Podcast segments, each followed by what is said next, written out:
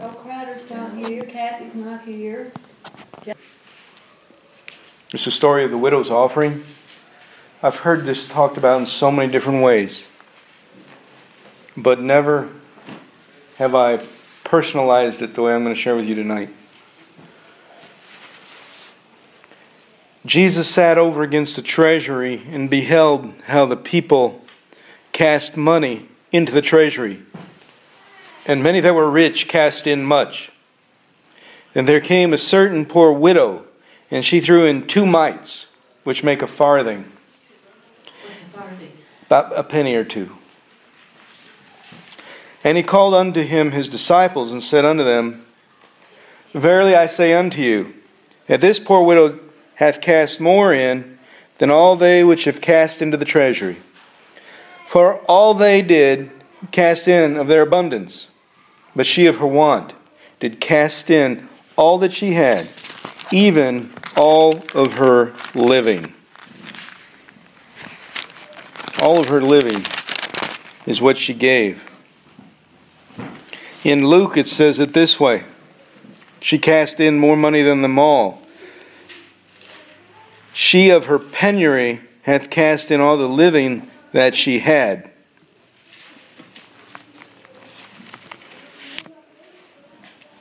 This is the Word of God, and it is for the people of God. Amen. Um, in, in Luke 21, it's the first four verses. In Mark 12, it's the last four. Kind of flip flop. The 21's a 12, and the 1 through 4 is the last four, 41 to 44. So it's interesting how that works. I want to take just a quick moment before God in a word of prayer, asking Him to uh, open His heart to us tonight. God, I know that you have abundantly thought of and considered who would be here tonight and what you would need for us to hear. And so I'm asking you to speak it, announce it, shout it from the rooftops if need be, but let us not be quiet about who you are to us. And may this poor widow speak to our hearts tonight, though she be long gone. Her testimony, her tribute lives on. May we, in the same heart and mind as her, find a way to make our tribute, our testimony, live on. Amen.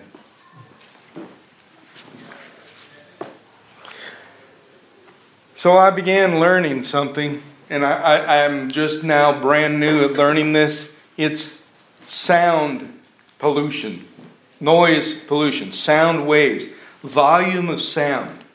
I've understood different things. I've always talked about decibels of different things, different technical stuff, electronics. Never understood exactly what a certain decibel meant. I downloaded an app to test the sound in our Celebrate Recovery program because it was too loud. And I wanted to know what volume was not too loud, what wouldn't hurt our ears. And I found out that 102, anything from 99 to 102 and above, sounds like a rock concert. And that's too loud. And so we found a way to get it down to 95 where it sounded like a comfortable worship. In our worship today here, if I would have turned it on, I'm sure that our sound level would have been about 90 decibels. Well, creatively, I thought it would be interesting to see what different sound levels sound like, what decibels are what. Well, when it was at 96 decibels, it said it sounds like an average blender running. Yeah, it's kind of loud, kind of annoying when you think of a blender, but that's the volume level, not the annoyance level. A pretty sound at that level sounds comfortable.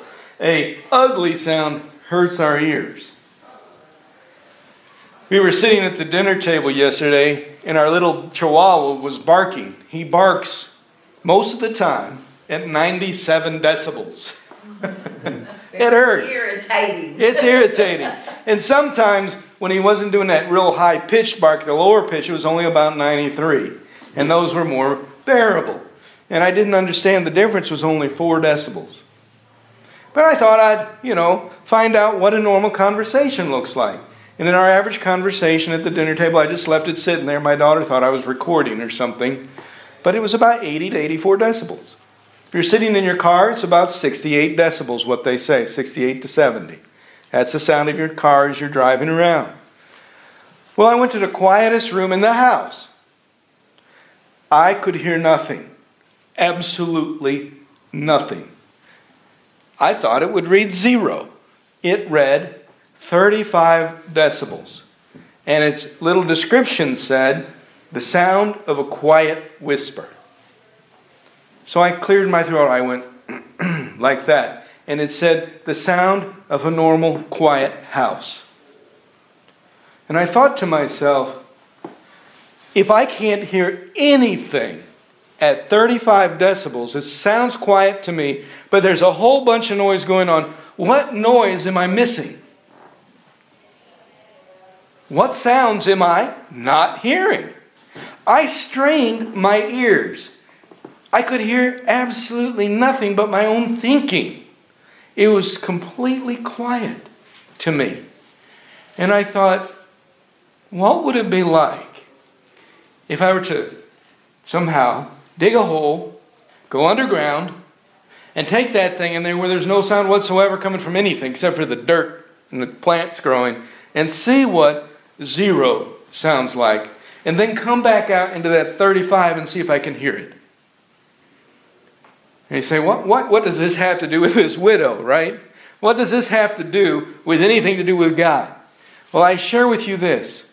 They call that 35 decibel that you don't hear anymore white noise. It's just constant noise in the background, and we tune it out. People who have trouble hearing have to compensate for that 35 decibels and get a hearing aid that gets them to hear above that 35 decibel level to people talking. And there's a 35 decibel range where someone's speaking to them where they need to be able to magnify what's above the 35 to about 70 decibels. When they magnify that, it also can't magnify the 35, which I can't hear. If it magnifies the 35, I can't hear to a, a loud level, then you're going to hear just a bunch of blur. Whatever that white noise sounds like. We learn to tune out things that are common. We learn to tune out things that don't grab our attention. Interesting, isn't it? But it's true. And I do remember one time, a long time ago, when I went on a tour of a cave. And they turned all the lights off. It was not only black, it was pitch black. Couldn't see the hand in front of your face. And they said, Now just listen. And he said, You are now hearing absolutely nothing. And the man walked a hundred yards down by the aid of his flashlight, turned it off, whispered, we could hear it. A hundred yards away. Another time, on vacation, we went to the Mormon Tabernacle in Salt Lake. I was just a little bitty kid back in early 70s. And we were at the back end, as far as I can remember, of the church. It's been so long ago, you know, I was only six years old. So, or seven maybe. And they dropped a pin in this acoustically perfect place that had very low decibels, and you could hear this little pin fall and tinkle on the ground at the other end of the church. They said this is one of the most acoustically perfect buildings. I've never forgot that. In 1986, in January, our country was rocked to its core. You may not remember the event yet, but something which had seemed commonplace all of a sudden went wrong. You may remember, I believe it was January 23rd, 1986, that was it 86 seconds after takeoff, the shuttle Challenger blew up. When the first one took off in the early 80s, everybody watched on TV. They called school, entire school, to watch it on TV. By 1986 January, it was commonplace and no one paid any attention. When it blew up, all our attention was focused back on it. Oh, the shuttle's going to take off. Before that, oh, the shuttle's going to take off. Another load going up. It was white noise. Commonplace. But when it blew up, the whole nation mourned. Why? Because it wasn't white noise anymore. It was Christa McAuliffe, a teacher, and six other people who were gone. Matter of fact, two years after that, I was in a automobile accident in Chicago, and her uncle is, is the one that hit me. Yeah, I think his name was Don McAuliffe. And I said, That's an interesting name. And he really, she goes, That's my niece. Interesting connection. So that's my claim to fame in that event. But what I've tried to share with you is after a while, we hear people say, You know, I lost my home, I lost my job. It's, sound, it's just white noise again. It doesn't hit home anymore. And, and, and for some reason, we forget that all this stuff that's going on is actually real people going through it. And when we become the person crying out, we say, Why didn't anybody listen? Because we've learned to put it in the background and not even hear it anymore. In this story, there's people walking into the treasury. The treasury, if you remember our tabernacle series, it was this big gold box. And if you put something in there, metal on metal, it's going to clink. Well, a lot of the rich folks put their money in a bag. And you could hear the bag with the money in there thud when they dropped it. And a lot of them would drop it from up high, so it sounded like they gave more. Well, this little widow had two coins that barely weighed a pennyweight, which is like a tenth of an ounce, if that. About as much as a safety pin or a paperclip each. And she put them in. And she probably barely set them in. And you might have heard a tinkle if you were listening.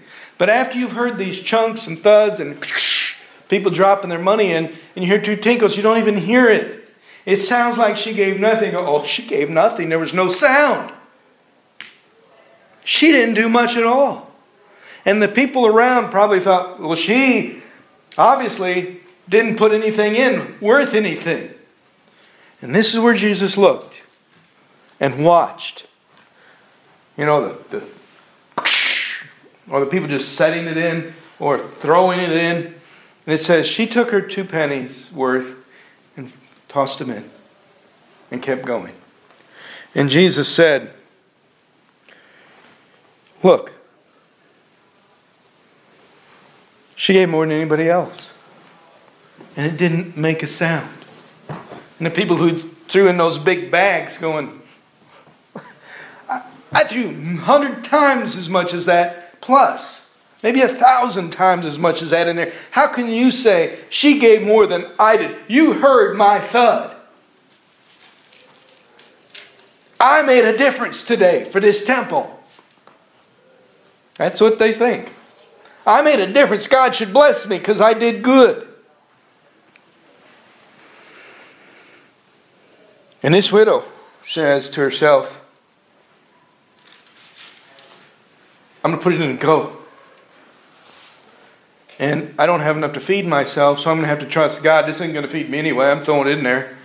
And I'll have to trust God that someone here, maybe someone with one of those big bags, will give me some alms today some way, somehow. Because she's supposed to receive alms. If she gave all the living that she had, she did not receive alms. Do you understand that? Giving alms was required to be given to the widows, orphans, and to those begging at the temple door, the gates. Required. She had nothing to feed herself with, which means nobody who had all that money was helping her. Why? Because she was the white noise in the background. So she walks in and says, I know God can't use this much, I'll give it and I'll go.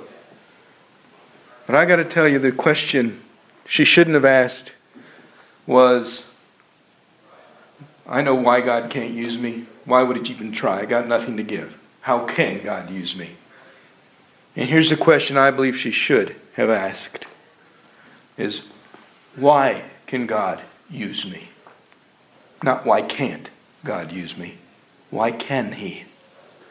And the very simple answer is, is she gave more than anybody else because she gave everything she had. That's faith.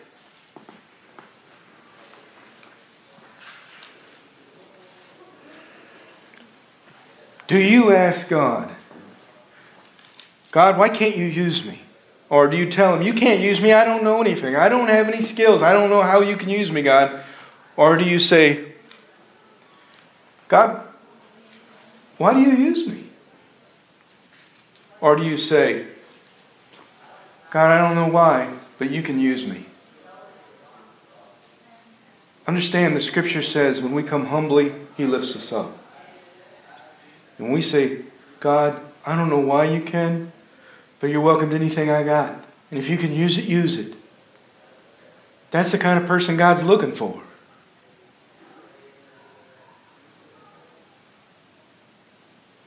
This morning I mentioned that it wasn't because of who I am that I'm in the pulpit here. It's because of what God did. I'm not worthy without God to do anything for Him. I'm not self worthy. I can't make myself worthy of God's service.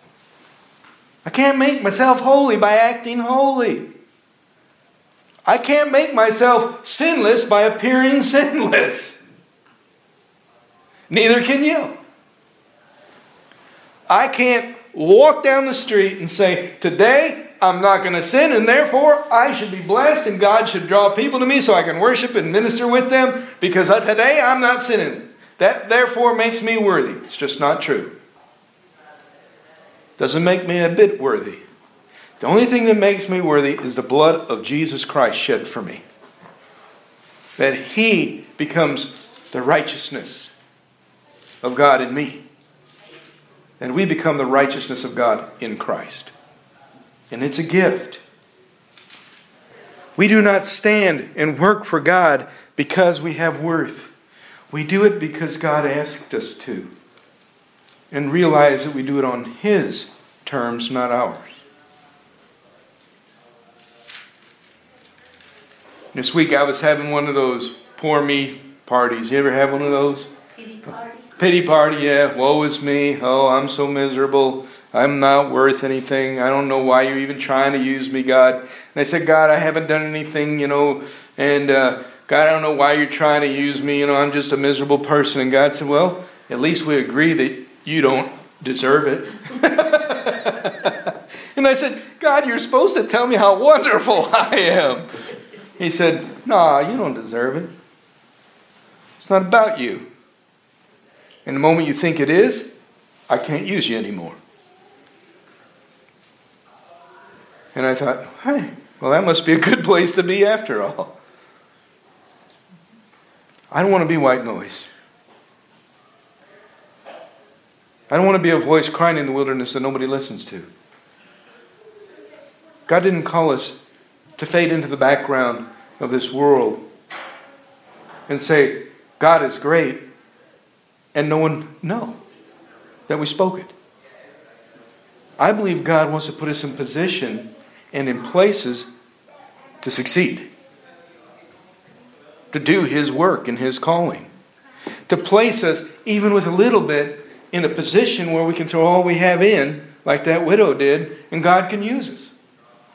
It doesn't have to be a ton of stuff. It doesn't have to be about what we have. It's never been about what we have or what I have. It's about who He is, what He has, and what he does with that which confounds those who do have something and think it matters. As the old saying says, he who dies with the most toys still dies. You don't win if you die with the most toys, you die. God gave us a gift of life. When I grew up, there was a tumbler had a saying on it. You may have seen this. It says, Who you are is God's gift to you. What you make of yourself is your gift to God.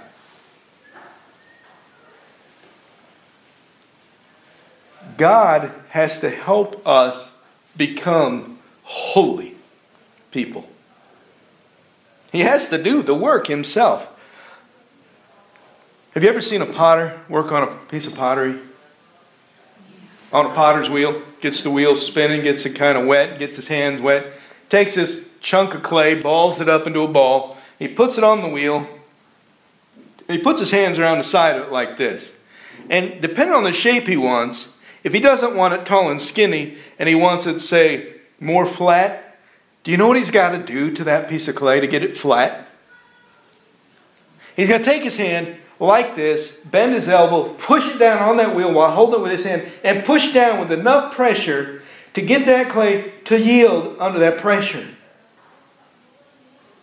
And that clay will begin to take shape. He doesn't smash it down to submit it, it would be worthless. He puts enough pressure for it when it yields that it becomes what he wants it to be. It doesn't have any clue what that potter wants to make of it. And once he does that, he can start putting his hands on the side and his thumbs a little bit in the top to begin to make an opening. If he's making a bowl, for example, or a, or a platter, puts his thumbs in the opening. As it spins, his thumbs go in. If he's trying to make a tall vase, he's going to have to not only put his thumbs in, he's got to push the sides in and bring the walls up of it, and his thumbs in again, and then his hands inside keep it spinning to get it tall. And once he gets it tall, it's not done. He's still got to keep working and molding and shaping it. And inside, on the bottom of that piece of clay spinning, there's a bunch of, shall we say, lumps. It's not smooth yet.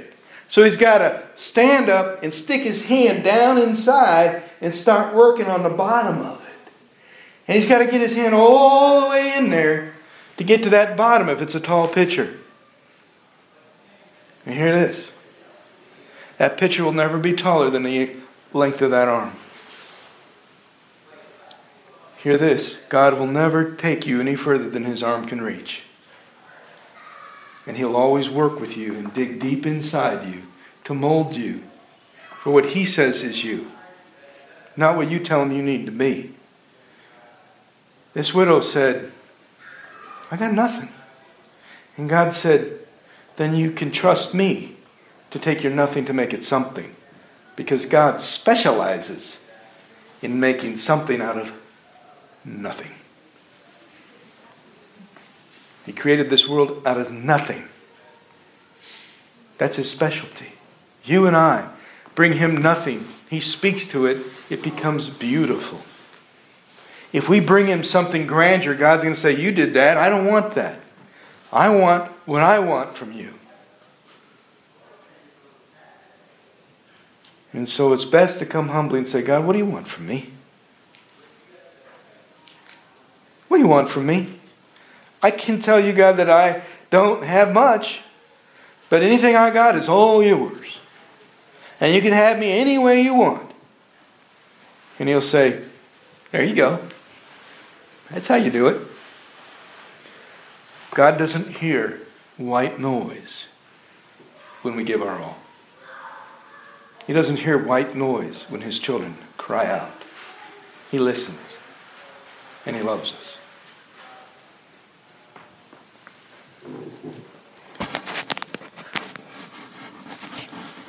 I'm going to do something kind of